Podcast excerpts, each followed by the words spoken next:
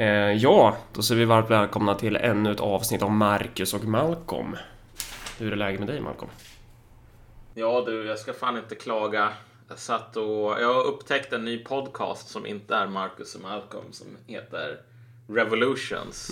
Så jag har suttit och lyssnat på uh, alltså, uh, flera timmar bara om de här små detaljerna i upp, liksom, olika uppror 1940, 1848. Så jag är fan ganska nöjd med livet Ja, just nu. du länkade den där till mig. Eh, och den var ju väldigt så det var ju monolog och typ ljudboksvariant.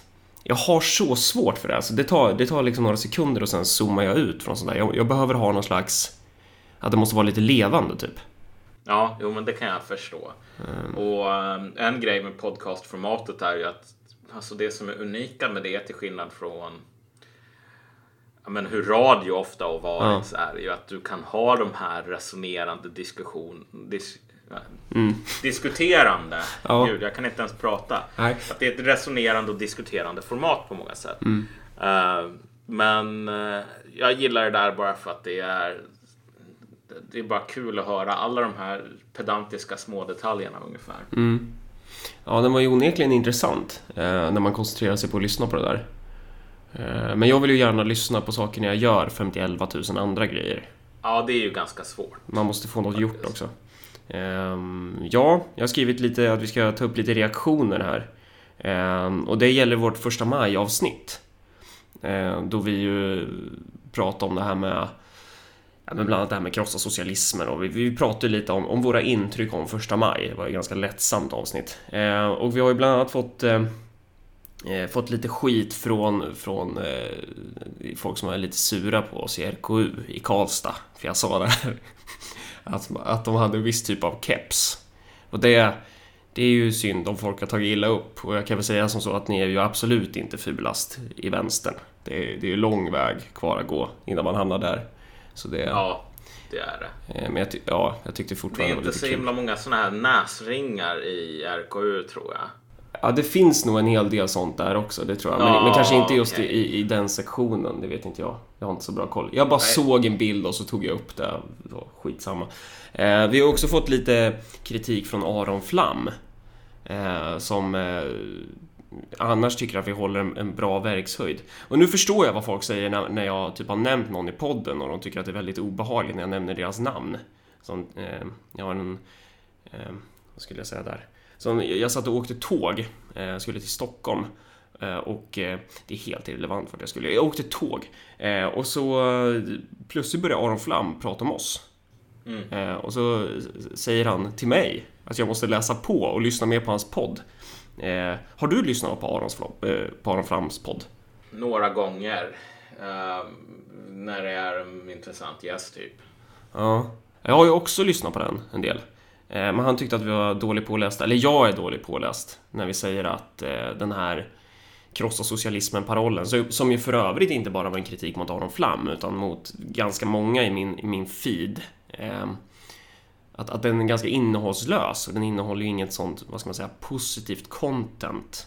Eh, och därmed vill ju inte jag säga att Aron Flam inte har någon egen idé om hur han skulle vilja ha samhället. Det fattar ju jag också att han har, givetvis. Och det framgår ju av hans podd. Ehm, Så att, eh, ja. Sen är det bara så här, folk prioriterar olika. Och jag menar, ehm, jag känner en ganska stor likgiltighet inför en sådan kritik. Jag menar, det kan vara så att Aron Flam tycker att vi har fel och sen kan det vara så att vi tycker att Aron Flam har fel. Det är inte nödvändigt att man behöver hålla med varandra här. Som sagt, det beror på lite grann vilket perspektiv man har. Och våran kritik som sagt har ju mer att göra med den tidsandan snarare än något sånt här. Vi skiter ju i hans första maj-demonstration. Ja. Utan jag tycker den är ett intressant exempel på en logik som är väldigt allmängiltig idag. Ja. Och som faktiskt gör honom ganska lik den, mycket av den vänster som han kritiserar faktiskt. Och den är ju också otroligt bra på att säga krossa kapitalismen, krossa fascismen. Och typ där inkluderas ju Aron Flam oftast i de kapitalistiska kapitalfascisterna typ. Vilket han säkerligen inte identifierar sig överdrivet mycket med. Men det är så att man måste hålla på och raljera mot Aron Flam för slutar man hitta ett galleri av personer att raljera mot. Mm. Vad fan gör man då? Och det, ja, det blir ju liksom att fascismen blir ju en viss... Nu var det svårt. Fascismen blir en viss typ av fetisch för vissa personer. Exakt. Som man laddar med allt dåligt och socialismen eller kommunismen blir en annan typ av fetisch som man laddar med allt dåligt. Eh, och så kan, det, så kan det vara. Men om vi ska försöka etablera ämnet också. Innan det här avsnittet eh, kommer ut så ska jag hinna redigera vårt magiavsnitt också. Det ska ju släppas idag, för idag är det söndagen, den, vad är det? Söndagen den 20 maj klockan 12.42. Ja. ja, vi hade en omröstning, såg du det? På, på podcastsidan. Ja, det såg jag. Vi, vi introducerar det här med demokrati och, och frågan var om, om man ville att vi skulle släppa ett avsnitt idag eller inte.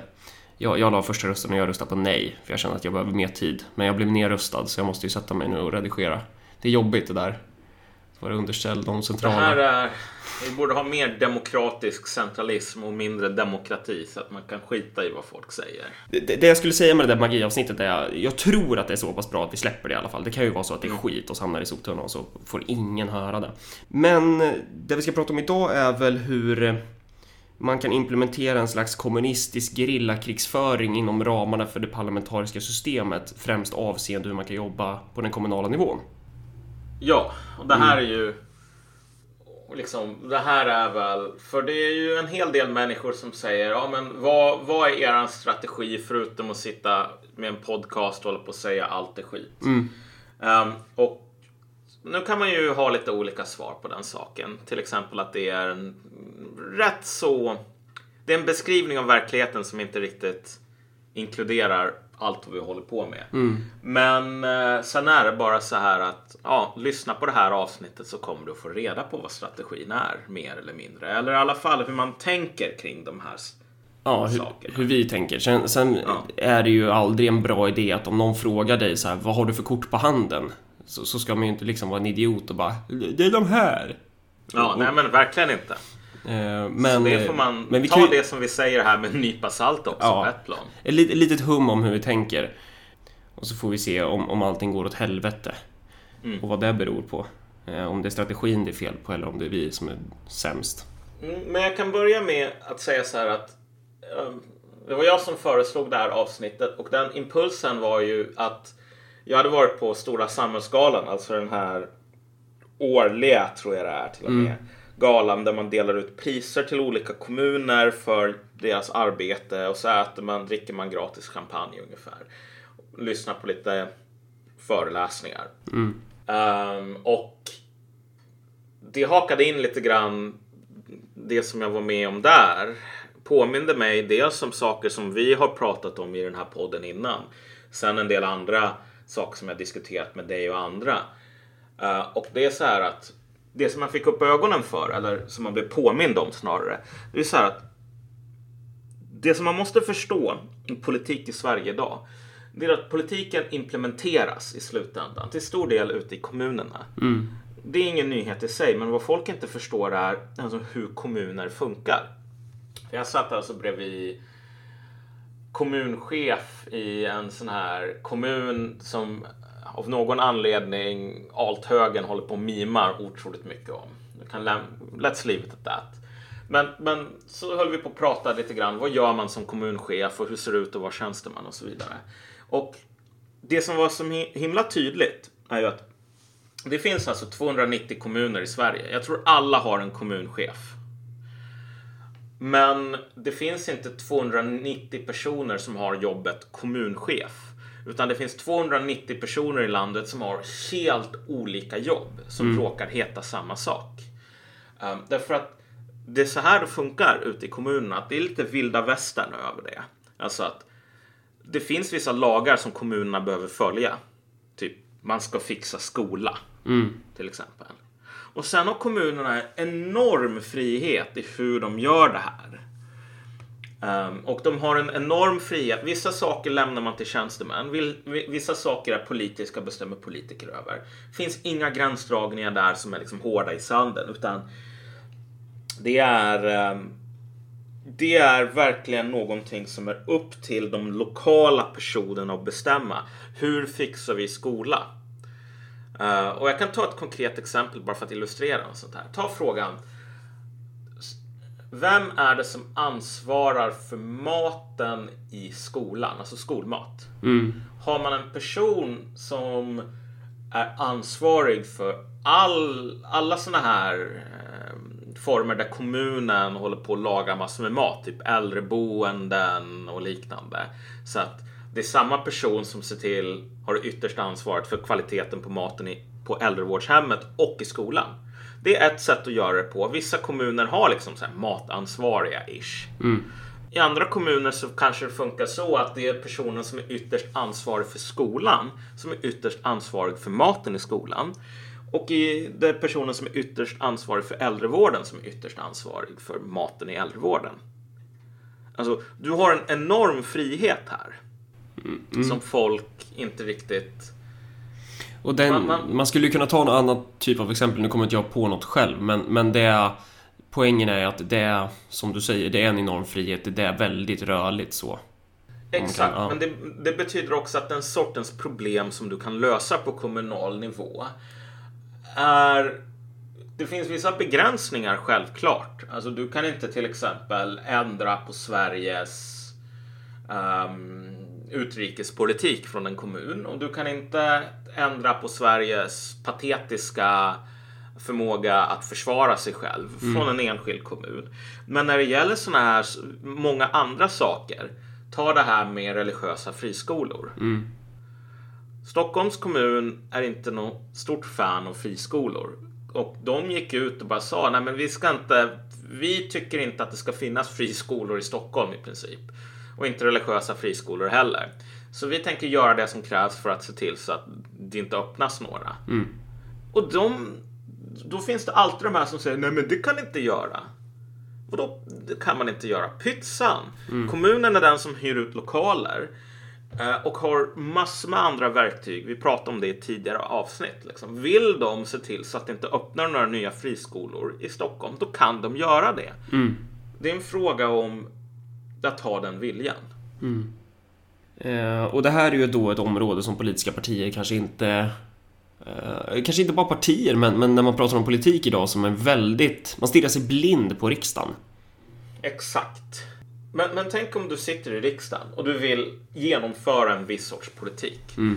Eh, I de flesta fall, om det inte handlar om typ utrikespolitik, om det inte handlar om försvaret eller någonting, utan saker som har att göra med den liksom direkta verkligheten som vanliga medborgare ute i Boden upplever. Då kan du, det, det som du har makt i i Rosenbad, det är typ ge order och distribuera pengar. Men vad du inte har särskilt god makt över, det är så här, men vad gör de här personerna på ett lokalt plan? Alltså, vilken sorts politik implementerar de? Hur implementerar de? Vilka, vilka ansvarar över vilka områden? Och det går ju att argumentera för att i sista hand så har ju alltid det centrala organet makt över det, men, men det är väldigt... Det ska gå jävligt långt innan man hamnar i den situationen, innan man måste ingripa. För att hela Ja. modellen bygger ju på att, att det centrala organet inte kan hantera alla de här lokala frågorna. Det är därför den här delegeringen kom till. Liksom. Jag menar, du kan ju säkert ingripa i någon kommun och typ tvångsförvalta den Mm. möjligtvis. Men du kan inte tvångsförvalta 290 kommuner Nej. från Stockholm. Om du inte typ anställer alla de här personerna ute i länet liksom. Ute, så att du har massor med personer anställda ute i Boden. Men då har du ju i princip bara bytt namn på problemet. För hur vet du att de här statligt anställda ute i Boden kommer att tänka som de inne i Stockholm? Det vet man ju inte. Man har inte den förmågan att kontrollera saker ute på lokal nivå till 100 procent.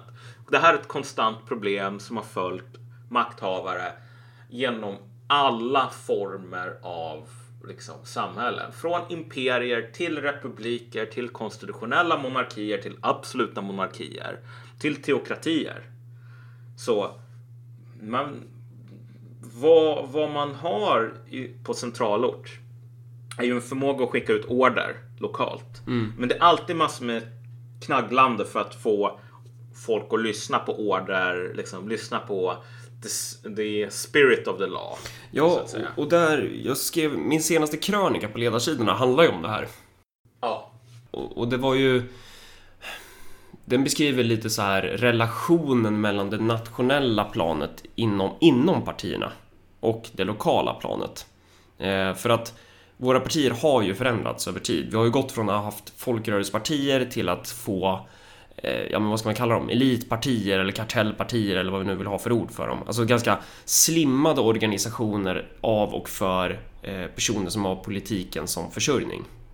Det är liksom Precis. inte breda massrörelser. Eh, och det här påverkar ju inte bara liksom relationen till väljarna och massa sådana grejer, utan det påverkar också relationen internt i partierna. Förr i tiden så var ju lokalföreningen eh, central på ett sätt. Den var liksom A och O för eh, hela maskineriet. Så, att det, var där man utformade politiken. Det var där man... Eh, alltså alla högre instanser är ju på något sätt underställda de lägre. Så.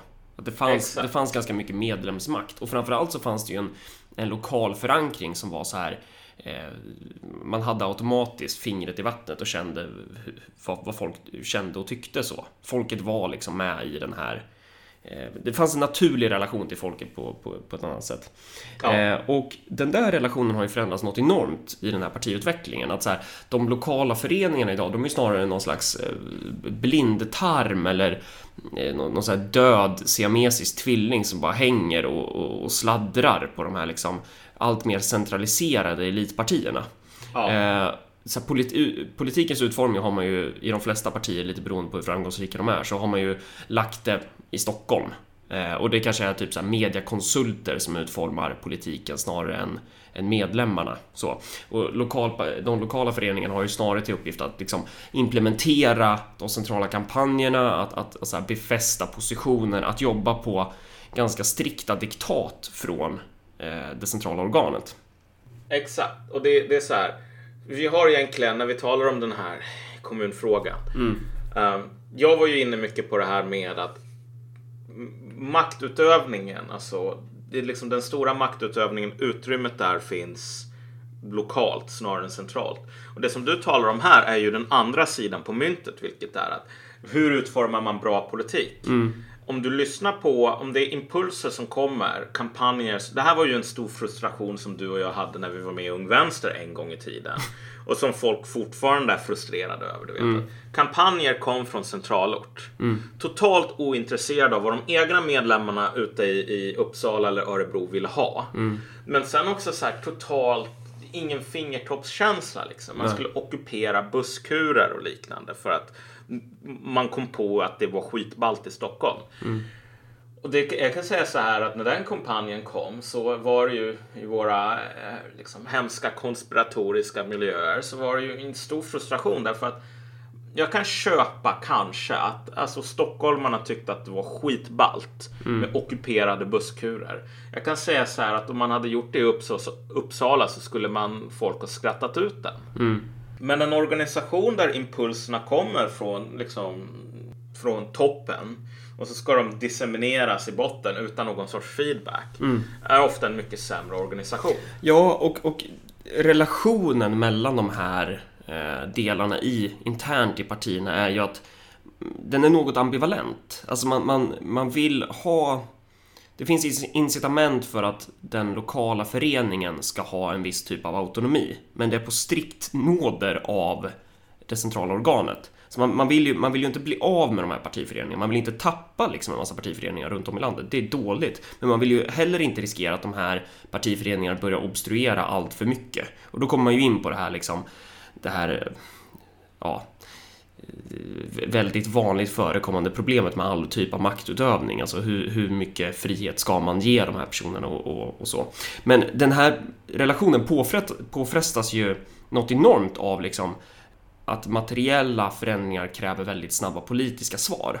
Kräver Exakt. väldigt snabba politiska svängar. Så migrationsfrågan är väldigt bra sånt exempel där Ja men ena dagen så ska du ha en kommun som liksom ser hur kommunkassan bara pengarna tar slut och så ska de stå där och implementera den humanistiska flyktingpolitiken typ. Medan du i en annan kommun kan vara så här att partiföreningen är såna här humanister eh, men, men så får de diktat från Stockholm att nu är det en hårdare flyktingpolitik som gäller för det bestämde våra mediakonsulter, eh, våra PR-konsulter uppe i Stockholm, så det är bara att, att, att lyda där. Och ju, ju, hårdare svängar man måste göra desto svårare är ju att få med hela den här kroppen då. Eh, så, så att i slutändan så landar man ju i ett läge då de här vasallerna ute i landet, de ska ju liksom ta emot eh, de ska implementera Stockholms politik, men spottloskorna som folk i deras närhet kommer eh, rikta mot den politiken, de kommer ju träffa dem i ansiktet, de kommer inte nå till Stockholm. Så det blir liksom att man får bara mer och mer skit uppifrån.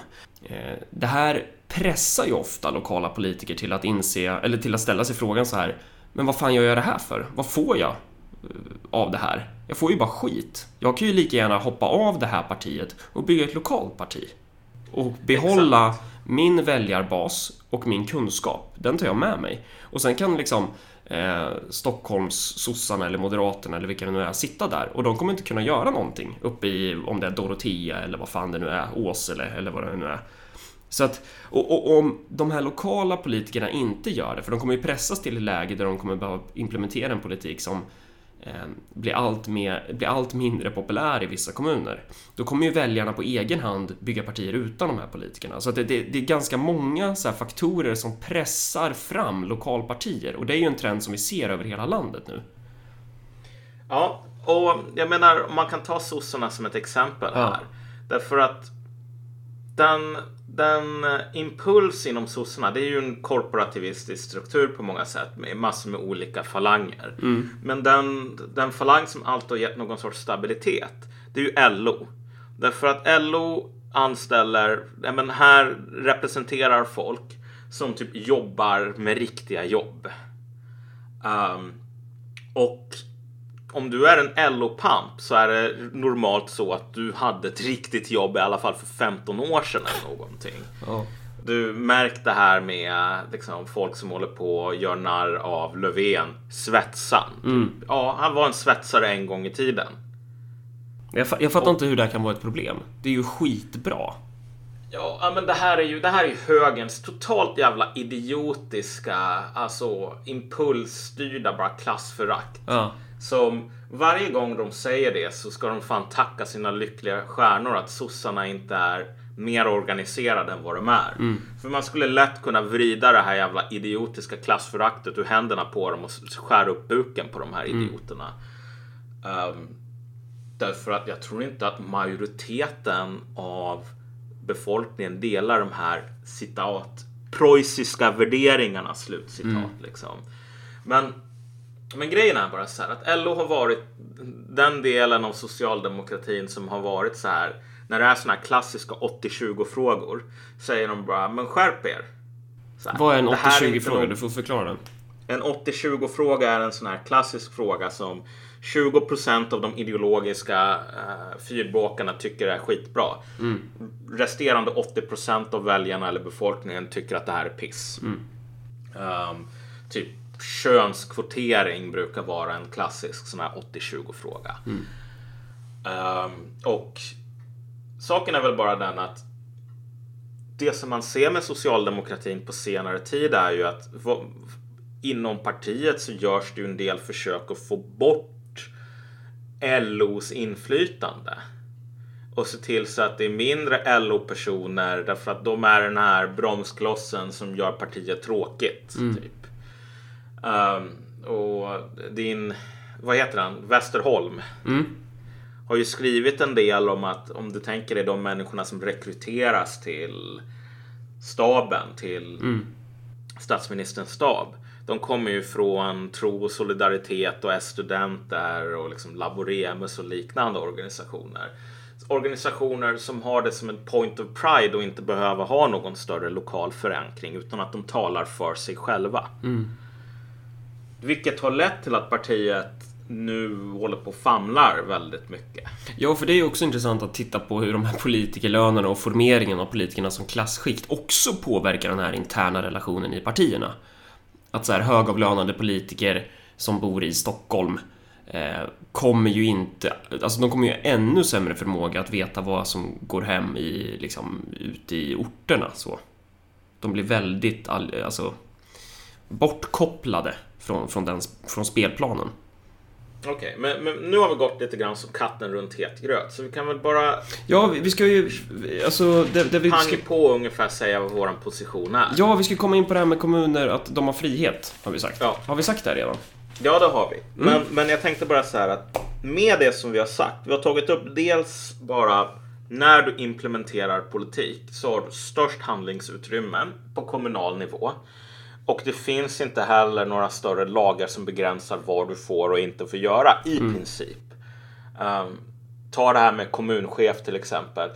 Det finns fortfarande inga lagar eller regleringar som säger det här gör en kommunchef. Nej. En kommunchef gör vad fan kommunen vill att den ska göra i princip. Och därmed finns det ju inte heller någon universallösning. Det, det finns inte en lösning som du kan utforma på centralort som kommer vara gångbar för alla kommuner. Såvida inte den är väldigt, väldigt... Eh, vad fan heter Alltså jag har inga ord kvar. Vad Nej, heter men, det? kolla, kolla. Man, försöker, man försöker reglera vad en kommunchef kan hålla på med, men det går ganska långsamt. Mm. Men poängen här är att det här är den ena aspekten. Den andra aspekten är det här med att vad du någonstans du lägger tonvikt på, centralt eller lokalt. Och vilken del som är support till den andra delen. Formar väldigt mycket vad för sorts parti du är och liksom hur bra det går för dig. Lägger man ihop de här två sakerna så kan vi väl säga att våran position här är väl ehm, väldigt klart att vad du behöver idag för att nå någon sorts framgång som en politisk rörelse. Det är en väldigt stor tonvikt på att se till så att det är den lokala delen som är i centrum och de centrala delarna som är support. Det här är en doktrinär fråga. Det här är en fråga om liksom, men hur, var lägger vi tid och resurser på? Och som ett följd på det här så anser vi väl både att både med och typ AFS och andra sådana här alternativ. Fi, typ. Ja, de gör fel. De väljer en väg som kommer att stöta på hur många problem som helst. Eh, AFS, om de kommer in i riksdagen till exempel. Då kommer de att göra det. Alltså de har ju såna här små lokala grejer och försöker ha liksom lokal förankring. Och du vet den här polisen Bosse i den här kommunen som är det här vänliga ansiktet och sådär. Jag är inte imponerad för fem öre. Därför att det som man inte ser här, det är en insikt om att... Alltså, det, vad var det du sa? Så här, att korsa Rubicon är en sak, men det är att kampanja i galgen som är det viktiga för att vara en Julius Caesar. Att, att tro att, att det bara är att korsa Rubicon. Det är ju inte det som gjorde att Caesar tog makten, utan det som gjorde att han tog makten, det var ju att han höll på, precis som du sa, var i galgen liksom. Kommunerna är ju vårt galgen, så. Och riksdagsspärren, den här 4%-spärren, det är ju den här floden Rubicon. Så att, alltså, att gå och ställa sig där och försöka hoppa över den floden utan att passera galgen. Det, det, det, det går aldrig, säger jag. Eller det kanske går, men, men du, kommer, du kommer inte kanske ha den armén som du kommer behöva när du kommer till Rom. Exakt. Vi, vi lägger faktiskt en hel del liksom, tankemöda på att försöka besvara den här frågan. Vad bör göras? Om du vill vara lite så här pretentiös. Och frågan hur, vad är den fungerande organisationsformen idag? Eh, rent politiskt om man vill föra någon form av kommunistisk slash socialistisk politik. Och, och också vad det innebär idag kan man ju också. För, att Exakt. nu, för, för det är ju inte direkt, Örebropartiet för ju inte det som man skulle kalla för kommunistisk slash socialistisk politik. Utan vi för ju en politik som känt lite i vattnet och sen så försöker företräda ett stort folkflertals materiella intressen. Exakt. Precis. Jo, men det, jo, det, det är bra att du tar upp det. För det är ju också en sån här fråga som leder till massor med gräl. Typ. Är det ens rätt sorts politik om, det inte, om trottarna inte kan känna igen det här som en variant på någon jävla deklaration från oktoberrevolutionen ungefär. Och för många är svaret bara nej, det måste vara, det måste ha de här buzzwords och så vidare. Och där är vårt svar återigen nej, det behöver inte alls. Och, och det är Det är intressant. resultatet som spelar någon roll. Ja, precis. Och vi får ju ofta den här frågan, varför kallar vi oss kommunister för? Det är ju det, det är någonting helt annat än vad vi representerar, tycker många då, eftersom de håller med oss. Eh, Men om vi ska gå in då på just eh, Vietcong kanske? Exakt. Och Eh. den uppmärksamma lyssnaren kommer ju att komma ihåg att vi gjorde ett avsnitt just om Vietkong. Mm. Och det var bra att vara på den här stora samhällsskalan därför att det är liksom tankarna fokuserades på liksom varför vi gjorde det här avsnittet. Det är ju väldigt naturlig eh, tankeövergång att du sitter på en konferens anordnad av Sveriges kommuner och landsting och sen automatiskt börja tänka på att ja, det här finns mycket liknelser med, med Vietnamkriget och Vietkong. Exakt, jo men precis. Men ja. det, är ju, det är ju så man ska tänka faktiskt. Ja. Det, och det är så min hjärna funkar tyvärr. Ja. Um, men, men saken är den att det som jag rekommenderar att man går tillbaka och lyssnar på det här avsnittet. Men vi kan göra liksom bara en kort sammanfattning. Och jag kommer inte ihåg vilket det är och jag vet inte om det är kvar, men jag tror att det är kvar. Men ja. Ja, ja men det, det hoppas jag att det är. Ja. Um, därför att, men hur som helst, alltså vi... Vietkong var en väldigt intressant armé, grillaorganisation, rent organisatoriskt. Och det fanns ju massor med overlap mellan Vietkong och Nordvietnams armé. Mm. Men alltså sättet som de strukturerade sina militära styrkor var tyckte vi, någonting som man borde lära sig av även inom politiken. Mm. Och saken är ju den att det som man måste förstå med just Vietkong och dess föregångare var att det här började som upprorstyrkor i ett kolonialt, eh, liksom, vad heter det på svenska? Colonial subject. Alltså, en koloni? Ja, precis. En koloni och en fransk koloni. Mm. Och i samband med andra världskriget och innan där så hade ju den här vågen av nationalism som svepte över hela världen.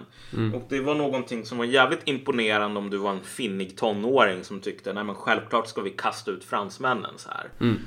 Och det var finniga tonåringar som var med i den här kampen och delade ut flygblad i liksom 20 år ungefär och hamna i franska fängelser och liknande. Som till slut blev generalerna och överstarna i den här liksom, armén. Mm. Så det var inte folk som hade gått på uh, pluggat teorier av Scharnhorst och uh, sådär i någon officiell arméskola. Ja, och det var ju väldigt mycket poängen med finnig tonåringar att det är vanligt folk. Det är väl där du vill göra Precis. gällande. Ja. Vanligt folk och det var folk som inte hade någon. De hade ingen formell utbildning eller något sånt där. Uh, men först slogs man mot fransmännen. Sen så slogs man mot amerikanerna och typ mm. sydvietnameser också. Och saken är bara den att vad man hela tiden hade att fightas med, det var att man inte var en riktig armé. Mm. Man hade inte de här leksakerna som en riktig armé hade. Och speciellt mot amerikanerna så var det hela tiden så att amerikanerna hade ett enormt övertag. Mm. Amerikanerna, de, de, de var en... De kunde slåss ett modernt krig. Mm.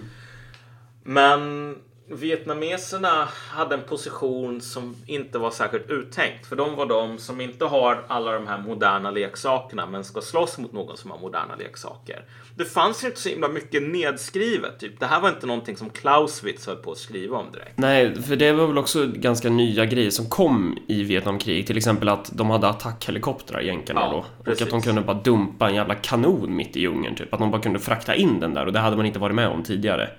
Så, ja. att, så att det var massa nya scenarion som uppstod då som, som krävde en mycket högre grad av kreativitet och anpassningsbarhet för ja. eh, kommunisterna då. Visst, jänkarna behövde ju också massor med anpassningshet för de hade ju anpassningsbarhet för de hade ju inte slagits i djungeln mot en grillafiende sådär tidigare självklart. Så det var ju en lärandeprocess för dem också. Men de hade fortfarande övertaget av en liksom världens mäktigaste krigsapparat vid mm. det laget. Men vad vietnameserna hade för organisation var en som hela tiden, alltså de var paranoida liksom, och det här gränsade till liksom absurt. Mm. Hur fokuserade de var på kritik, självkritik, man ska skriva rapporter. Så här gick det, mm. det här gjorde amerikanerna, det här gjorde vi mot dem. Det här var det som funkade, det här var det som inte funkade. Och så hela tiden, så fort de kom på så nya grejer, för typ ta bara det här med helikoptrar. Och en stor jävla chock när jänkarna började använda helikoptrar på verkligen industriell skala. Bara, hur fan gör man när du är ute och lallar i djungeln. Sen så kan det dyka upp liksom 20 Hueys som i den här scenen i Apocalypse Now. Mm. Uh, bara från ingenstans på fem minuter. Vad fan gör man då? Och det som vietnameserna gjorde det var att de satte sig ner och varje gång det dök upp Hueys så höll de på och försökte analysera det här i minsta lilla detalj. Så här, Det här hände, det här hände, det här gjorde vi. Och sen så fort de hade någonting som verkade bra så delade de ut, man, tryckte de upp manualer, typ gör så här. Mm. Um, och försökte dela ut dem. Och alla skulle läsa de här manualerna. Och alla skulle lära sig att liksom peka ut det som var fel om det var någonting som inte funkar i dem. Så att de kunde trycka upp nya manualer. Så de börjar med så här enkla regler för hur man typ leder en helikopter. Typ vilka vapen, kalibrar man använder för att skjuta ner dem och sådär. Okej, men, men poängen här med att man hade den här strukturen som var så jävla liksom, pedantisk när det gällde att varje kväll sätt dig ner, diskutera vad som hände idag, diskutera vad som gick rätt, diskutera vad som gick fel, diskutera vad man kan lära sig. Det var ju att de var famlade i mörkret. Det fanns inte någon sån här, du kunde inte åka till Tyskland och sätta dig ner i den här jävla gamla skolan som typ Clausewitz hade pluggat i med alla sina klasskamrater och lära sig så här. När jänkarna kommer med 20 Hueys, då gör man så här, för det skrev Clausewitz. Och grejen var, miraklet var, det här funkade. Vietnameserna lyckades med sin galna organisation med sin galna så här eh, struktur där du hade politiska kommissarier som bedömde typ okej men det här är den militära aspekten typ i hur vi utkämpar det här kriget. Men det här är den politiska effekten som den här operationen får. Och man var tvungen att ha både den politiska och den militära aspekten inlämnat i alla sina planer. Och det absolut viktigaste där är ju att när det kommer en manual eller en order eller någonting så, Ja. så alltså sättet man byggde sina kadrer på, alltså vad ska man kalla dem, kärnaktivister eller så, eh, är ju att de ska inte kunna läsa den här manualen eller liksom uträtta den utan de ska på egen hand kunna se vad som funkar och inte. Du ska kunna droppa några stycken, 20 stycken liksom kadrer någonstans och sen så ska de ha verktygen på egen hand kunna utforma, utforma den bäst lämpade taktiken. Ja. Eh, och det, det är ju det som är den stora poängen här, att det man behöver är ju personer som eh, fattar det här med att olika terränger kräver olika taktik och man behöver ha en verktygslåda. Så det är verktygslådan som man måste förse de här personerna med. Och sen är det upp till de personerna att, att eh, klara av att kunna använda den. Exakt. Och det är det som är grejen. Alla de här snubbarna som började som finniga tonåringar, en hel del av dem blev ju erkänt briljanta eller riktigt bra generaler till slut. Men det var ju för att de var ute och så var det mycket learning by doing. Och det var inte learning by doing utan en plan utan det var så här. Nu ska vi maximera hur mycket experience points vi får varje gång vi utkämpar en strid. Så att vi kan använda det här för att levela upp och bli bättre. Nu tänker jag bli allra bäst och bygga upp ett lag. Jag ska söka och fånga flest och träna dem var dag. Jag ska resa från stad till stad efter Pokémon. Då får jag se, fast grav för grav, var kraften kommer från. Eh, Och anledningen till att vi tar upp det här nu är ju för att det här är exakt det som behövs idag. Om du tänker dig den personalen, den kader som du behöver rent politiskt i Sverige 2018. Då är det folk som tänker som vietnameser mer eller mindre. Därför att det finns ingen jävla manual med vad man gör typ i en kommun som Filipstad med Filipstads problem. Nej. Det finns ingen manual från Stockholm. Och om någon i Stockholm försöker sätta sig ner och skriva en manual för Filipstad, då kommer det bli total jävla katastrof. Och det här blir ju än mer relevant då vi ser liksom en troligtvis en ganska nära förestående kollaps av det stora socialdemokratiska maktpartiet. Exakt. Eh, Så att, så att det kombinerat med alla de här jävla plusmenyerna som man tyckte att man skulle välja till, till exempel den här stora migrationen och allt vad det är. Ja, att det är ja, liksom en, ett Kinderägg av kris. Men eh, så, då kommer, alltså, så att besvara den här frågan, vad, vad, vad bör göras? Vad ska kommunisterna göra i Sverige egentligen? Eh, och så vi är ju inne på att nej, men det man ska göra det är att bygga lokala partier. Exakt. Eh, och det här, det här, observera hur det här nu skiljer sig från den här millinära idén om vad som ut, alltså konstituerar en, en god kommunist. Alltså, man, det, det handlar om att identifiera behov, materiella behov lokalt och sen liksom formera lokala partier. Och de här partierna, det är ju bara en form. Det är ju det är ju ett sätt att svara på eh, på samma sätt som Vietcongs armé var ju liksom en form utformad för de materiella förutsättningarna, det vill säga krigsföring i djungeln, typ.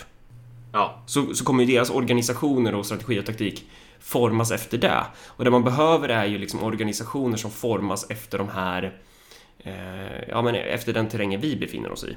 exakt. Kommunerna är våran djungel. Det, är liksom, det måste vara dagens kommunisters djungel. Det är den svenska fucking kommunen. Så osexig och liten som det nu är. Det här är våran djungel och vi måste lära oss att liksom simma genom den som fisken i vattnet för att låna från den stora rorsmannen. Ja. Alltså, och skälen är legio. Nummer ett. Det är kommunen som du har möjlighet, liksom riktig möjlighet att faktiskt för det första ta fram en ny sorts politik. Hålla på och experimentera.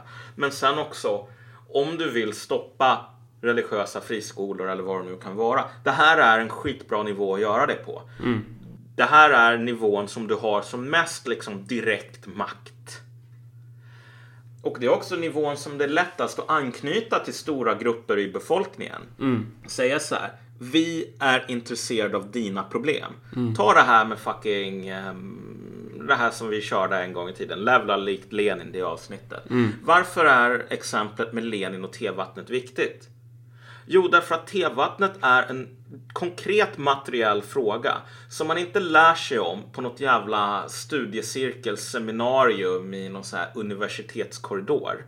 Utan det här är någonting som man lär sig ute i skyttegravarna. När man faktiskt går ut och frågar arbetarna, vad är ni intresserade av?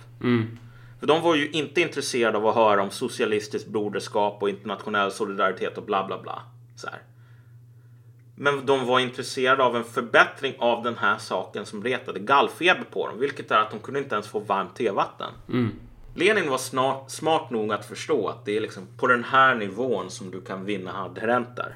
Och då behöver man hitta liksom vår tids tevatten. Vil- Vilka punkter här är det man kan angripa?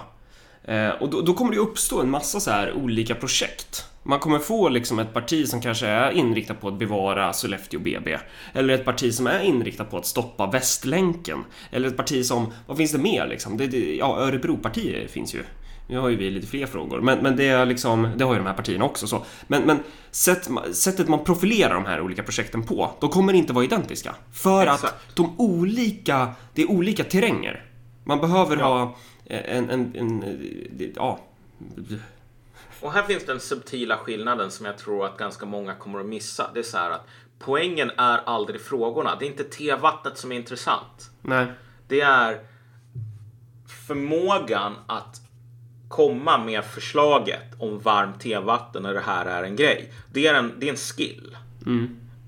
Um, och du behöver ha den skillen så att du kan lösa de lokala problemen. Uh, men det är inte alls samma sak som att säga att men vi har ett, vår, poängen med vårt parti är öppna Sollefteå BB. Därför att poängen med partiet är någonting mycket större. Även om metoden som man gör det liksom når närmare målet. Det är eh, Sollefteå BB. Eller parkeringsautomater eller vad det nu kan vara. Så det, det man kan säga är att bolsjevikerna tjänar ju på att vara partiet åtta timmars arbetsdag-partiet eller T-vattenpartiet. På ett sätt tjänar de ju mer på att vara det än att vara det kommunistiska partiet. Exakt. Och det finns flera anledningar till det. Dels att det här är ju det framkomliga vägen. Den framkomliga vägen när det gäller att entusiasmera folk och få folk att förstå att det här är en rörelse som tar hand om dina intressen. Det är att faktiskt liksom konkret exemplifiera att man tar hand om deras intressen och inte ser folk som bara ett instrumentellt verktyg så här. Okej, jag måste bry mig, låtsas att jag bryr mig om arbetena för att då kan jag få makt. Liksom. Om man försiggår med det, för, föregår med det exemplet då kommer folk att säga att man är en jävla slemmig trotte typ. Dra åt helvete. Men den andra aspekten här, varför man tjänar på att vara de här, du vet det löjliga Örebropartiet. Det är ju att, alltså det är skitbra att fienderna inte tar den på allvar. Om folk tror att det enda som man har i skallen det är parkeringsavgifter eller någon jävla plåtäpple. Jag menar, då är det som japanerna i Kina. Förblindade av den här ideologin att så här, kineser, de är typ apor. Så vi, vi, det vore liksom förnedrande för oss att slåss mot dem på riktigt. Därför att vilken ädel krigare liksom slåss mot apor på riktigt? Vi ska dock komma ihåg att Örebropartiet har ju dock bara som mål just de frågor vi driver.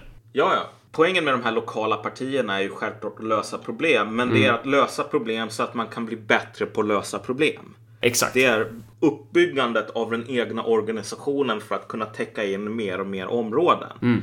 Därför att det är inte så att, ja men okej, plåtäpplet, nu är det över, ja men då går vi hem. Mm, nej. Och det är det som är... Du, du har ju sagt det flera gånger, alltså, vi fattar ju inte själva eh, att det här var en bra idé när vi grundade Örebropartiet. Typ. Eller typ att man då i efterhand börjat förstå att vänta lite, den här modellen kanske faktiskt har bäring efter att ha gjort ganska många schizofrena svängar hit och dit. Så börjar man hitta liksom en nisch och ett sätt för hur man eh, kan träna sig själv som politisk eh, aktör. För det är ju det som lokalpartierna främst erbjuder. Det är en arena att verkligen på allvar stånga sitt huvud mot verkligheten och se eh, vad som funkar och inte. Och det är en arena som du inte kommer få om du bara lägger dina kort på riksdagsplanet. Om du bara står vid Rubicons strand och står där och tittar. Exakt. Och du, vad du har i liksom socialdemokratin som är i någon sorts långsamt sönderfall idag. Det är ju dels de här Laboremus-typerna som hoppas att S kan bli den nya C. Med typ hoppas kunna bjuda över Annie Lööf och bli ny partiledare ungefär för att hon är så himla inspirerande. Och då kommer man säga, men vi kommer att klara oss så länge som det finns partisocialbidrag typ. Partistöd, att partilönerna betalas ut från staten. För då kan vi vara 10 eller 14 eller 4 procent och vi kommer att klara oss ändå. Vi kommer få vår lön betalad. Men sen finns det också andra människor som är ganska, har en ganska stor förtröstan. För de säger så här, fuck partiet centralt. Det kan gå bra eller det kan gå dåligt för dem, men vi i vår kommun, vi kommer att överleva. Därför att våra kommuninvånare förstår att vi är på deras sida. Vi är de som försvarar deras intressen. Och det är ingen i Stockholm som kan göra det. Jag kan överleva utan Stockholm, men stockholmarna kan inte överleva utan mig. Det är en diagnos av läget som jag skulle säga är eh, helt i linje med sanningen faktiskt. Um, ja, och sen så kommer, alltså Personerna i Stockholm kommer ju försöka motverka den här utvecklingen Men oftast på ett sätt som jag tror kommer spä på den. Jag tror att man kommer börja ge sig på lokala partistöd eh, Så man kommer försvåra för eh, lokala partier att man, man kanske centraliserar partistöden så att det liksom det delas ut från central nivå. Men då kommer man bara tvinga då, är ju, då finns det ju ännu färre saker att hämta för personer som engagerar sig i de här partierna. Att det finns ju ännu Exakt. större incitament då att, att liksom skapa de här upproriska eh, populistiska mm, bondeupproren. Ja, och man kommer också att göra så att alltså, den feedbackmekanism man har lokalt Ja. kommer att förtvina. Därför att det kommer att bli en bestraffning att vara lokalpolitiker. Och det är ju Ja, också och- det som är så intressant då med liksom den feedbacken man hade i folkrörelsepartierna. Eh, att ma- man var ju ett... Nej, nu idealiserar jag. Jag skiter i det där. Jag säger inte det. Okej, men, men för att återgå till ämnet alltså. Ja. Man behöver ta inspiration av vietnameserna här i hur man funderar och tänker kring politik. Därför att vi har en terräng som av alla de skälen vi har tagit upp är den terrängen som måste prioriteras högst.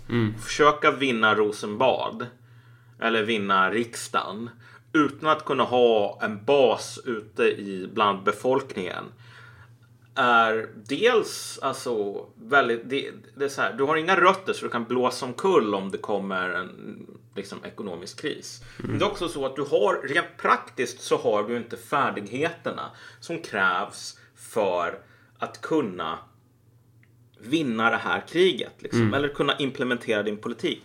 Precis som de franska generalerna inte hade färdigheterna. De hade inte de, det skillset som krävdes för att vinna över vietnameserna i franska Indokina. För att ingenting i hur de organiserade armén eller lärde sig av sina motgångar eller av liksom sin terräng gjorde att de kunde få de nödvändiga färdigheterna för att kunna stå emot vietnameserna som hela tiden prövade nya taktiker mer och mer framgångsrikt. Um, så att ett parti som typ ser på den lokala biten som en support åt den centrala kommer inte kunna leverera lösningar som kan implementeras av partimedlemmar i Filipstad. Nej, och det här blir ju ännu mer relevant för att återkomma till det att, att så här, Kommunerna har ett gigantiskt underskott och vi har en skitstor privat skuldsättning. Så här, man kan ju räkna ut med arslet vilken typ av diktat som kommer från, komma från Stockholm snart. Det är ju liksom, det, det, man kommer ju spä på den här utvecklingen i 110. Alltså det är ju det är som bäddat för att det ska komma liksom nya såna här, ja men nu ska, nu ska vi börja skära ner på de här de här sakerna. Och det ska, det ska Stockholm bestämma. Så att eh, du har ju den liksom, eh, vad ska man säga, eh, tsunamin som kommer också. Och det blir alltid så här att folk frågar en och det här har vi varit med om många gånger. Så här, men vad är din lösning? Vad är din lösning? Vad är din lösning? Så här. Och, och man blir så... Man, man blir fan ganska nedstämd när man hör de frågorna. För folk tänker inte på hur dumt det där är egentligen. Därför att vad du behöver bygga eller erbjuda som en politisk aktör är i, inte i första hand en lösning med stort L på ett problem med stort P. Nej. Ehm, därför att vad, du, vad som är det riktiga liksom, vinsten här, det är om du kan bygga ett jävla löpande band, en jävla fabrik som på en industriell skala producerar lösningar utefter lokala förhållanden. Det är lösningsproduktionen som är det intressanta, inte förekomsten av en specifik lösning på ett specifikt problem. Därför att så här, om tre år så kommer Sverige ha andra problem som folk kommer säga, men vad är lösningen på då? Som du och jag sitter här och erbjuder en lösning på problem X 2018. Då kommer det här bäst före-datumet på, liksom, på det där ha passerat redan. Så man behöver kadrer som kan göra den här produktionen. Exakt. Eh, och, och, men de här tre nivåerna som du gick igenom, jag tycker de är... Jag har skrivit österländsk röd visdom. Jag skrivit. Ja, jo men precis. Jo men det, det... Jag kan säga så här också. Att det här är det som folk inte förstår med, med lokalpartier. Det finns en viss subtil skillnad i mellan att vara ett parti som är det här idiotiska populistpartiet typ. Och ett parti som faktiskt Är det intellektuella populistiska partiet?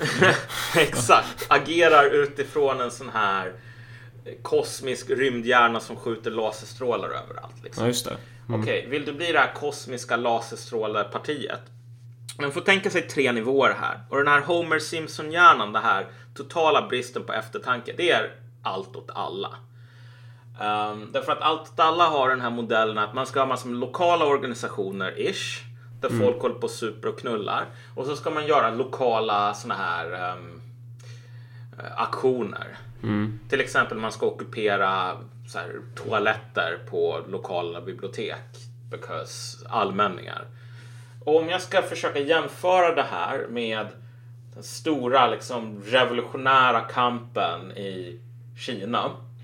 Jag skulle säga att det här är de här banden, typ banditer som drar runt på landsbygden. Och de drar runt lite kors och tvärs. Zigzaggar fram och tillbaks i olika provinser. Och sen när de börjar bli hungriga då rånar de någon sån här lokal armépost efter konservburkar typ. Och så bränner de ner några hyddor och så våldtar de lite grann. Så de, de agerar efter ingen plan. Och så finns det massor med lokala band typ. Som inte har något större sammanhang, sammanband. Liksom. Det, är, en- det, är en, det är en skock katter. Eh, och sen finns det den här nivå 2, vilket är den normala hjärnan. Och det är att du gör grejer, du, du har en organisation, det är typ ung vänsternivå. Du har den här organisationen som säger nu ska vi ockupera busstationer liksom. Men som har makten att tvinga fram att alla liksom, lokala instanser, alla lokala grupper, de ska ockupera busstationer tillsammans. Du, det vill säga att du har den här centralt styrda organisationsprincipen.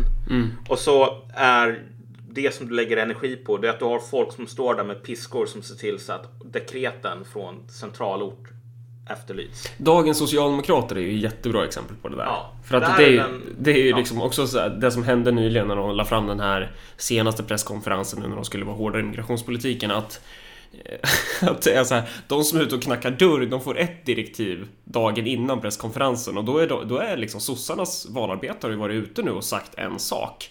Eh, och sen så ändras det där över en natt.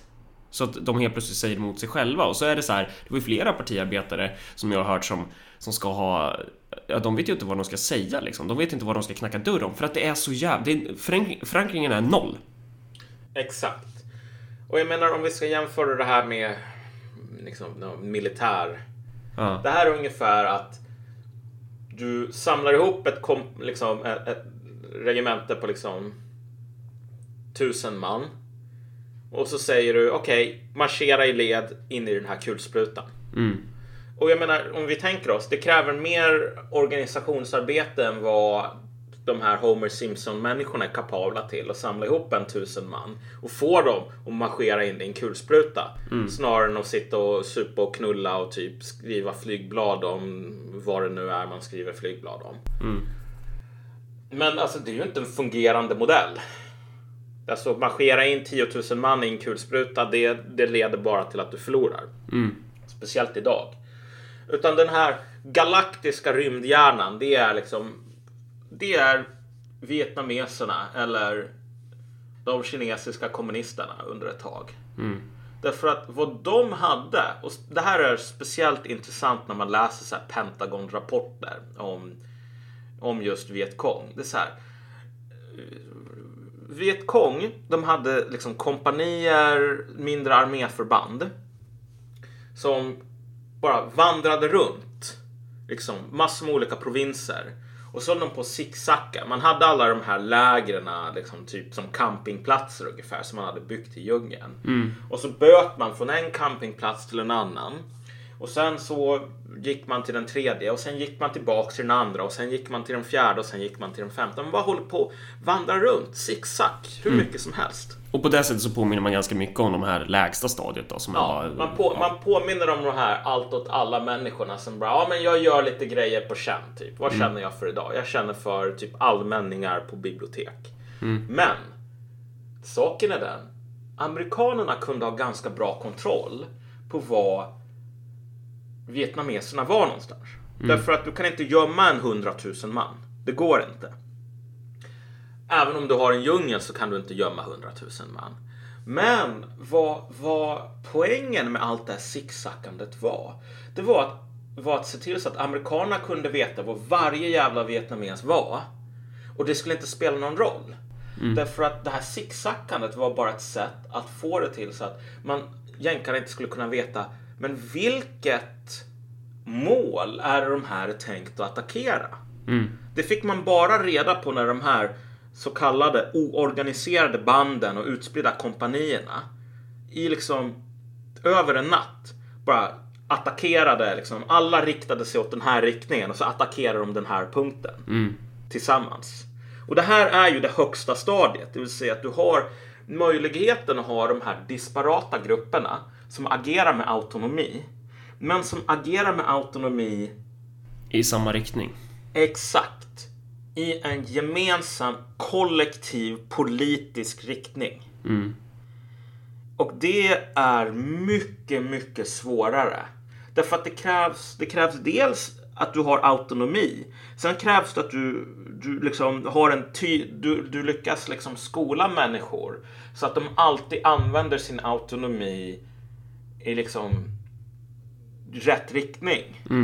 Om du bara fråntar folk autonomi och säger jag står bakom dig med en piska och ser till så att du går åt rätt håll.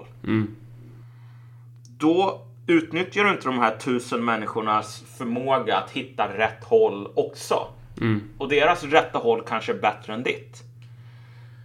Utan det här är ju grejen med den här lokala fokuset på det lokala, på kommunen som din djungel. Du behöver ha människor som är kapabla att vandra runt i den här kommunala djungeln och prata om plåtäpplen hit och prata om den här eh, liksom eh, nedskärningarna hi- dit. Men som ändå kan rikta sina energier åt det systematiska liksom. Så att det inte bara att man håller på och plåstrar, plåstrar på, lägger plåster på problem. Nej, så man vet att när man har löst det där problemet då kan man ta sig an nästa problem. Exakt. Alltså, och därigenom blir ju kommunen ju väldigt bra så här eldprov. Att det är ju ett jättebra sätt att testa människor på. För att om man skickar in, det är därför folk undrar lite så här med Örebropartiet, typ, varför har vi så höga medlemsavgifter och varför är vi så få? Det är ju för att vi kan inte bygga ett parti av en massa passivt dödkött, typ. Man behöver ha personer som är som man kan testa i, vad ska man kalla det, strid, man kan testa i, i aktivitet. Så.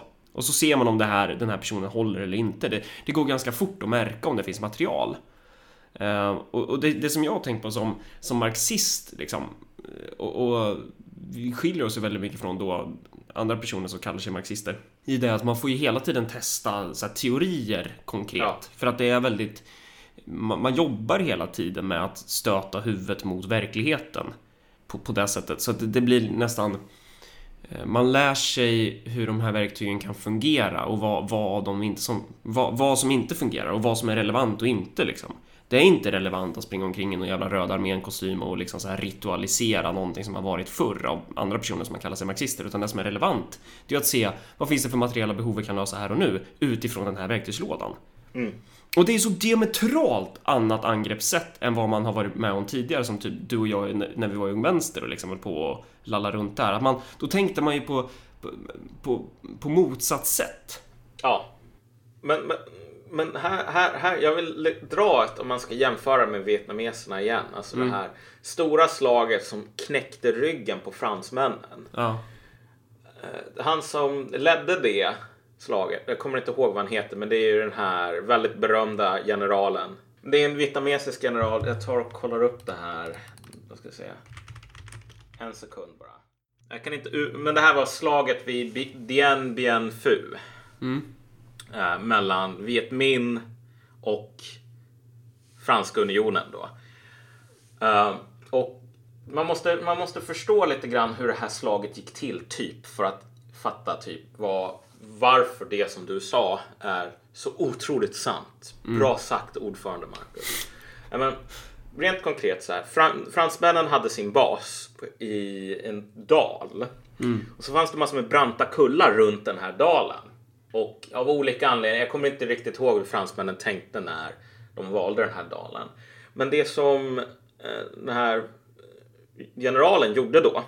Och han börjar återigen som den här finniga tonåringen som inte gick på någon prestigefylld militärskola vad jag kommer ihåg. Han under många månaders tid smög han runt där liksom bakom de här kullarna. Och sen så tog han fram olika sätt och bara frakta upp så här tungt artilleri på toppen av de här kullarna. Vilket fransmännen inte trodde gick. De satt bara, nej men det är omöjligt liksom. Vad ska de här vietnameserna göra? Ska de få, få upp haubitsar på toppen av de här kullarna genom en fucking jävla tät djungel? Vet du hur tung en haubits är? Så de var ganska, de, de var ganska mm, tillbakalutade kring det där. Men som, som man säger i Jurassic Park, life finds a way. Så han höll på långsamt, långsamt. Få, ta fram sätt att frakta upp de här haubitsarna. Och sen så höll han på att bygga massor med tunnelnätverk och sånt. Långsamt, långsamt. Och byggde så här fake haubitsar i trä. Och byggde hela såna här eh, kommando, liksom bunkrar och liknande som bara var fake. Det såg ut som det var en sån här artilleriposition men det var bara trähaubitsar och tunnlar som inte ledde någon vart. Och sen till slut när de var beredda att anfalla då gjorde de det och så sprängde de skiten ur de här ehm, fransmännen som var nere i den här dalen. Det är ungefär om du tänker en sån här risskål. De var ute på kanterna. Fransmännen var nere i risskålen. Och de hade, fransmännen, en av deras grejer var ju att de hade ett stort övertag i tungt artilleri normalt sett. Men de visste inte ens var de skulle skjuta.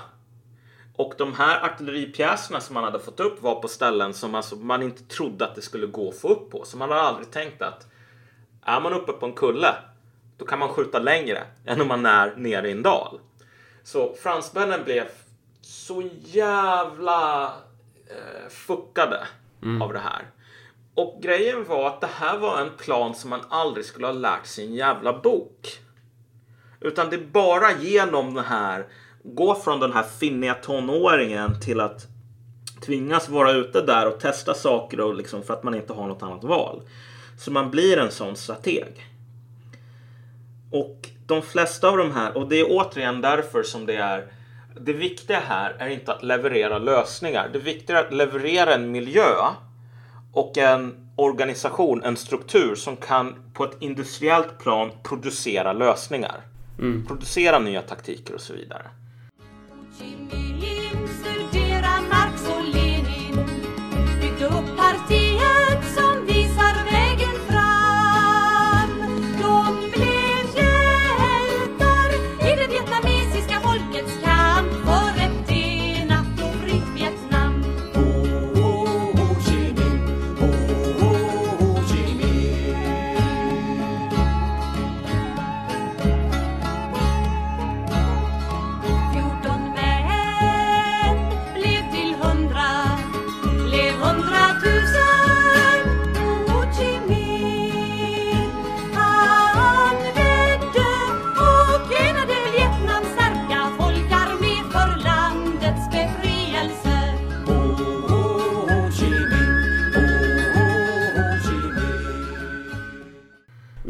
ska fortsätta lite, tänker jag. Eh, Ja. För vi har en massa grejer till som vi ska ta upp. Eh, och jag har kommit på lite fler grejer, men, men det tar vi.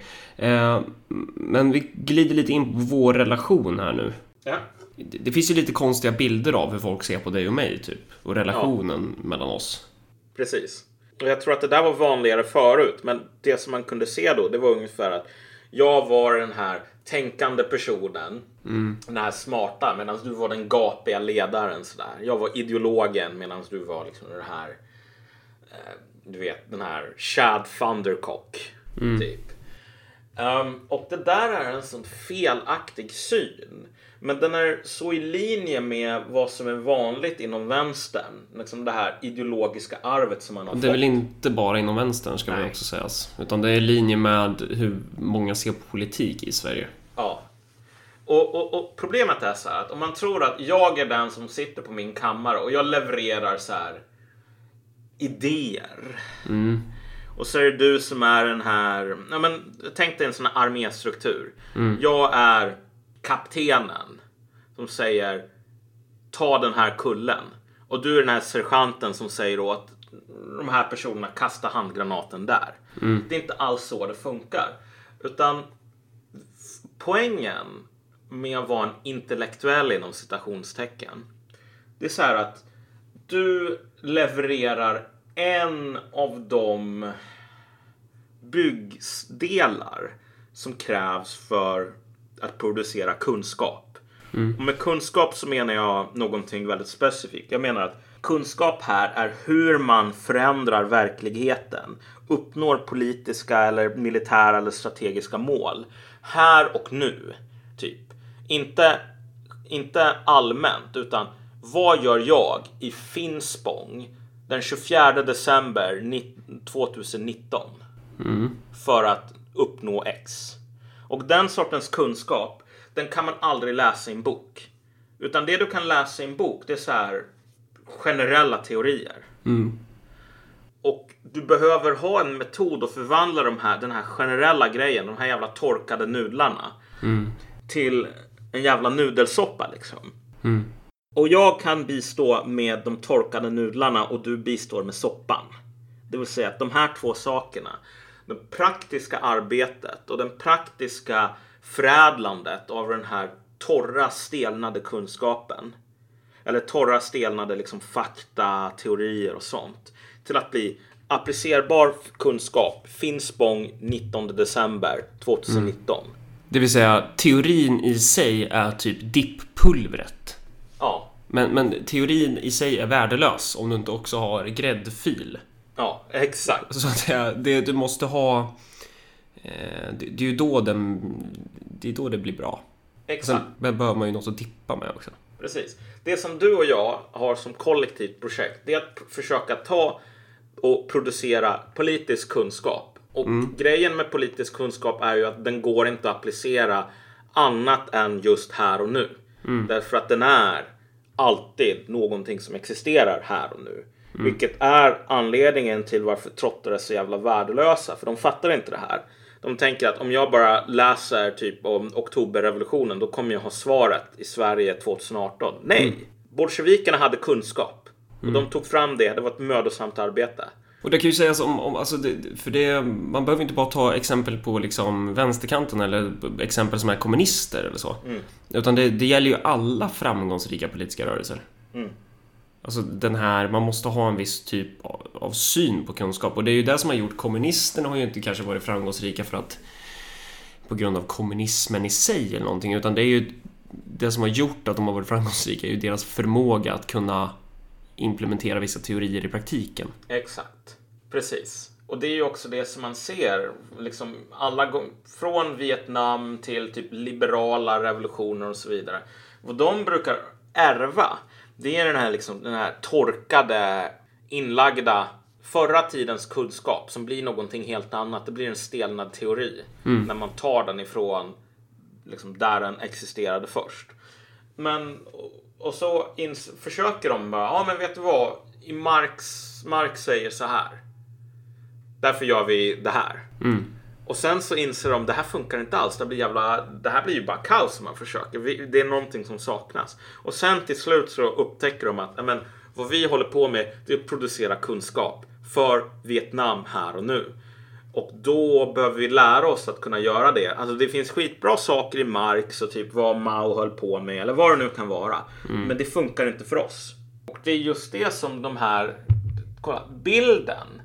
Att det som man läser eller skriver i böcker eller tidningar är det, det enda som hjärnan behöver. Den är jättesmickrande för folk som håller på och skriver i böcker eller tidningar eller läser dem mycket och har det som hobby. Men, men det är så jävla fel. Alltså, du, ditt jobb som intellektuell, och jag menar här är jag den intellektuella på något plan av oss två, men ditt jobb som intellektuell det är att erbjuda en input till kunskapsproduktionen. Och det är på många sätt också den minst viktiga delen av den här kunskapsproduktionen. Därför att processen av att ta och förvandla det här konserven till någonting som inte är en jävla konserv. Alltså, den är, den är så jävla kritisk och är, den är så jävla mycket mer subtil än vad de flesta människor fattar. Och i det här så ligger ju... Alltså den... Det blir så naturligt på något sätt då att slakta det här Prime Directive. Det blir så jävla naturligt att inte sitta där och liksom ja, men ritualisera den här identitetspolitiken. Alltså The Prime Directive måste ju bort enligt den här strategin och det är ju därför den här strategin är den största synden. Eh, och, och här kommer man ju in på liksom, vi jobbar ju efter den här strategin. Men Örebropartiet är ju absolut inte ett kommunistiskt parti. Det är ju inte ens ett kommunistiskt projekt. Visst, jag, jag är kommunist, jag är marxist. Eh, vi har några stycken som är det. Peter Springare är definitivt inte det. Eh, många andra medlemmar är definitivt inte det. Utan det är ju ett, det är ju ett parti, och det är ju det som är styrkan i det, att, att det är ett parti som kan fokusera på sakfrågor. Eh, och det är ju det som är vår poäng, att så här det viktigaste är ju inte att partiet är kommunistiskt i sig. Vad betyder det ens? Alltså, det viktiga är ju att man har organisationer där man kan lära sig de här kunskaperna som man behöver för att ta sig vidare till nästa nivå. Exakt. Och nästa nivå är inte då att vi liksom sitter och när en dröm om att storma Vinterpalatset en vacker dag. Liksom, på det här millinära sättet. Att bara en vacker dag, då, då jävlar, då, då kryper vi fram med våra hål.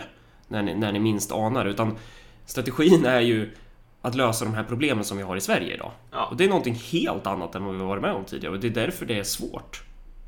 Ja, Eh, och, och, ja. ja nej, men, men, men det är det som är grejen. När jag satt där på Stora Samhällsgalan och pratade med den här kommunchefen. Han sa ju rakt ut där så här. Jag har ingen jävla aning om vad som är lösningarna på typ grannkommunens problem. Nej. Det är fan omöjligt för mig att veta det. Utan det som du behöver veta, det, är, det som jag behöver veta, det är hur löser jag min kommuns problem? Därför att bara två grannkommuner kan vara så radikalt olika så att det som funkar för den ena kan, kan inte funka för den andra. Och det är ju liksom, sen är ju, finns, finns det ju problem som är på, på mycket större skala, på nationell nivå eller global nivå. Men för att ta sig an dem så är ju är det en fördel att man har personer som utgår från den lägsta nivån. Så man bygger hela tiden från, från lägsta nivå till högsta nivå. Eh, så, att, så att det är liksom, det, det, får bli steg två på något sätt.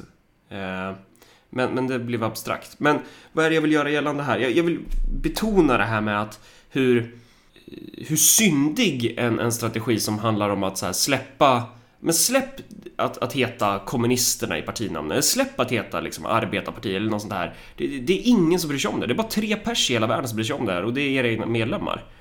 Ja, släpp det. By, bygg lokala partier. Var liksom... Bygg efter de lokala förutsättningarna. Men då kommer man ju in på det här föraktet för folket. För då, då kommer ju den här invändningen, i alla fall från, från vänsterhåll, som är så här att folket är reaktionärer. Folket Exakt. fattar ju inte själva. Och det är ju så som många pratade eh, om Örebropartiet och som vissa av oss kanske också var lite inne på i början, typ så här att personen som röstar på Sverigedemokraterna, det, det, det är liksom nästan en, som en annan typ av människa. Att det är liksom det, det mytiska att nå en SD-väljare utan att röra invandringsfrågan, det är så här, det är magiskt typ. Att man vill, fan vad jag glider av här. Jag, jag, ska, jag ska göra den här poängen för den är viktig, men jag måste bara kunna formulera den själv först. Ja men så här, att snacket från vänstern är liksom att folket är reaktionärer. De står i vägen för planen med stort P. Ja, precis. Eh, och, och tricket då, det är att man ska lära sig att lura de här människorna att, att följa med på ens plan med stort P utan att ta sig an de här materiella problemen. Och då är grejen, då kanske inte den där planen med stort P längre är planen med stort P. För att Ja. det, det är där man kommer landa i. Ska du, ska du hjälpa människor idag, då, eller, folk, eller ha ett parti som liksom utgår från majoritetens intressen, ja men då, då kommer inte du stå och prata om en generös migrationspolitik. Det, det funkar inte så liksom. Men det här är ju det som du säger. Jag menar, vad var det som den store rorsmannen Mao Zedong sa? Folket är vattnet och kommunisten, liksom den här Fisken. vår grilla är fisken som simmar genom liksom, det här vattnet. Fisken behöver vatten och blommorna söter jord. Folkets massor måste ha ett kommunistparti. Mao Zedongs tanke är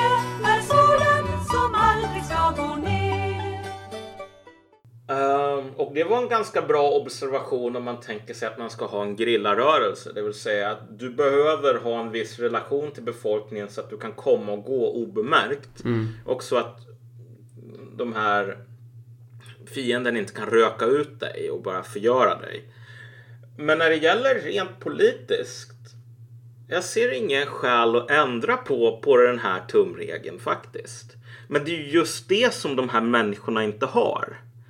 De kan inte tänka sig att vanliga människor, de som inte har, har liksom näsring och blått hår och typ gått någon sån här jävla genuskurs. Att, att de här människorna ska vara någonting som man rör sig bland. Det är ju, det är ju motbjudande. Och det är också därför jag aktivt vill exkludera dem. Det är därför jag hela tiden från liksom, ju mer jag har fått stå där och stångats längst fram, eh, så har jag bara blivit mer och mer övertygad i att det är en viss typ av människor som funkar till sånt här projekt och det är en viss typ av människor som bara stjälper det fullständigt. Och det har ju du fått erfara om någon, liksom. Att jag... Så, så fort det dyker upp någon så är liksom kommentarerna från mig och de jag har runt mig bara Nej, det här är en idiot. Det här är ingen person som... Alltså om man inte kan göra upp med de här estetiska jävla fjantgrejerna, då det, det, det är inte material liksom. Så Nej. att även personer som... Och nu, nu, det här kanske låter drygt, men alltså... Eller ja, det gör ju allt vi säger i den här podden, men... Eh, alltså... Folk kommer hålla med oss om det här. Men att kunna vara en, en, en, en sten i det här bygget, det är så jävla långt längre fram än att bara hålla med om de här analyserna. För det är jättemånga personer som är liksom trötta på vänstern och så, men det säger ingenting. Det är liksom bara steg ett på, på kanske en hundra stegsskala tills dit. Och liksom längst fram, där kan man bli en, en person som man kan bygga av. Exakt. Och jag menar, men man måste tänka sig, vad kommer konsekvenserna av den här strategin att bli? Jag menar, du kommer ju bli minst lika avskydd som Joakim Lamotte typ. Därför att, för det är ju också den här grejen som folk, om man tar det fenomenet med Lamotte är han stor, verkligen? För att han bara, här har vi eh, marxism, lamotismen liksom. Ordförande Joakims tänkande. Som han bara pumpar ut till människor. Och de bara, åh gud, marxism, lamotismen, gud vilken ideologi. Jag är helt hänförd. Nej. Han kör ju, det har ju blivit ett jävla fenomen. För att han rent journalistiskt försöker simma bland människor. Och det är ju därför han är ju hatad.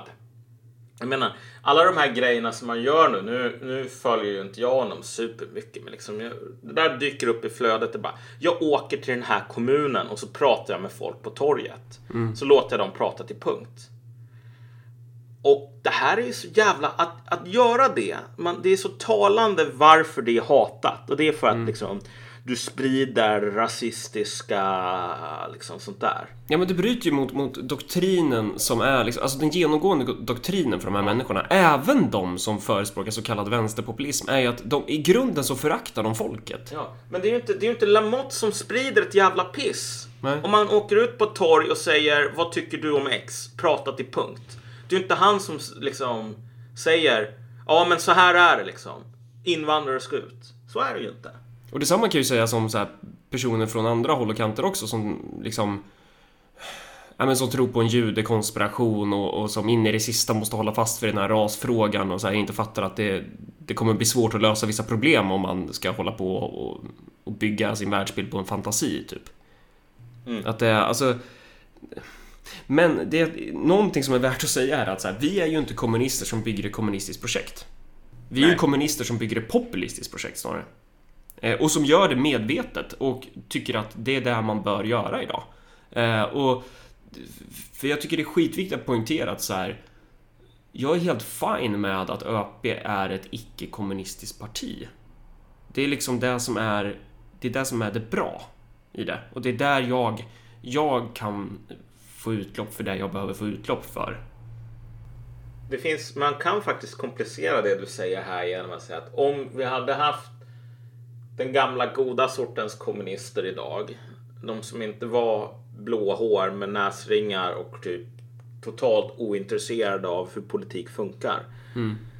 Jag menar, de skulle ju ha varit någonting annat än vad de var på 1900-talets början också.